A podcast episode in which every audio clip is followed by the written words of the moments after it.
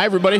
Welcome to A little bonus. something else from Truth, Beer, and Consequences. It's another list. Another list. But this is one of the coolest lists that I love reading off year after year. I think this is only our second year doing it, but I still love doing it. S- That would that's year after year, right? And then I just stop, yeah. So but I but I went like year after year after year after year. Next year did- will be next another year. year. Be, there we go. All right, I like it. Uh, so Marco, what uh, what are we going to be shouting out today on this on this hopefully quick mini little bonus episode? the 2023 U.S. Open Beer Championship winners, Specifically, our local Cincinnati and around Cincinnati winners. specifically local. It's a huge list. I am so proud of all of our local breweries that won. I'm proud of anyone that even tried to submit something to this competition. Uh, there were an absolute ton of, uh, of different categories, and that means that there were even more multitude, multitudes of beers. I've, only, I've had one beer and I need water. That's what's going on here. So, Marco, you want to get us started with uh, shouting out this year's winners? Yes, Urban Artifact made the list of top 10 breweries for 2023 Open Beer Championship. Grainworks was one of the top 10 best beer names for Luke, I Am Your Lager. I want to say they won that last year too, or they were on that top ten list last year as Could be. well. Yeah. Could be. Fretboard won silver for Bootsy IPA in the Brut IPA category. Third Eye won silver for Space Toast in the Imperial Stout specialty category. Streetside won silver for Apple Brandy Barrel Aged Vanilla Marshmallow Speak of the Devil in the Pastry Stout over 8% ABV category.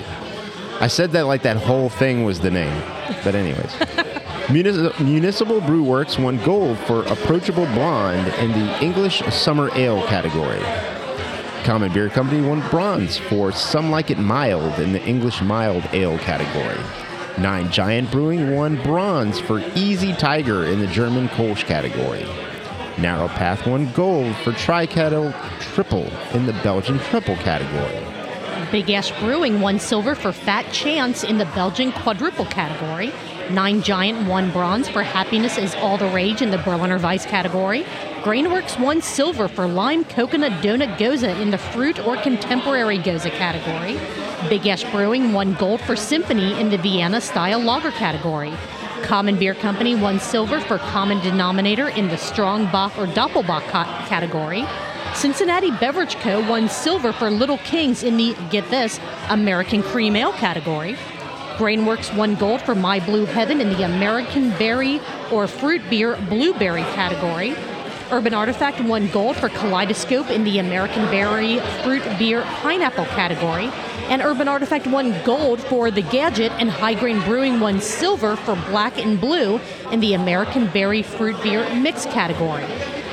No surprise here that Urban Artifact won gold for pickle in the vegetable beer category, even though I believe cucumbers are technically a fruit.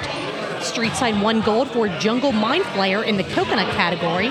Third Eye won silver for Double Astral in the chocolate cocoa beer category. Third Eye won silver for Kelly's Private Stash in the barrel aged barley wine category.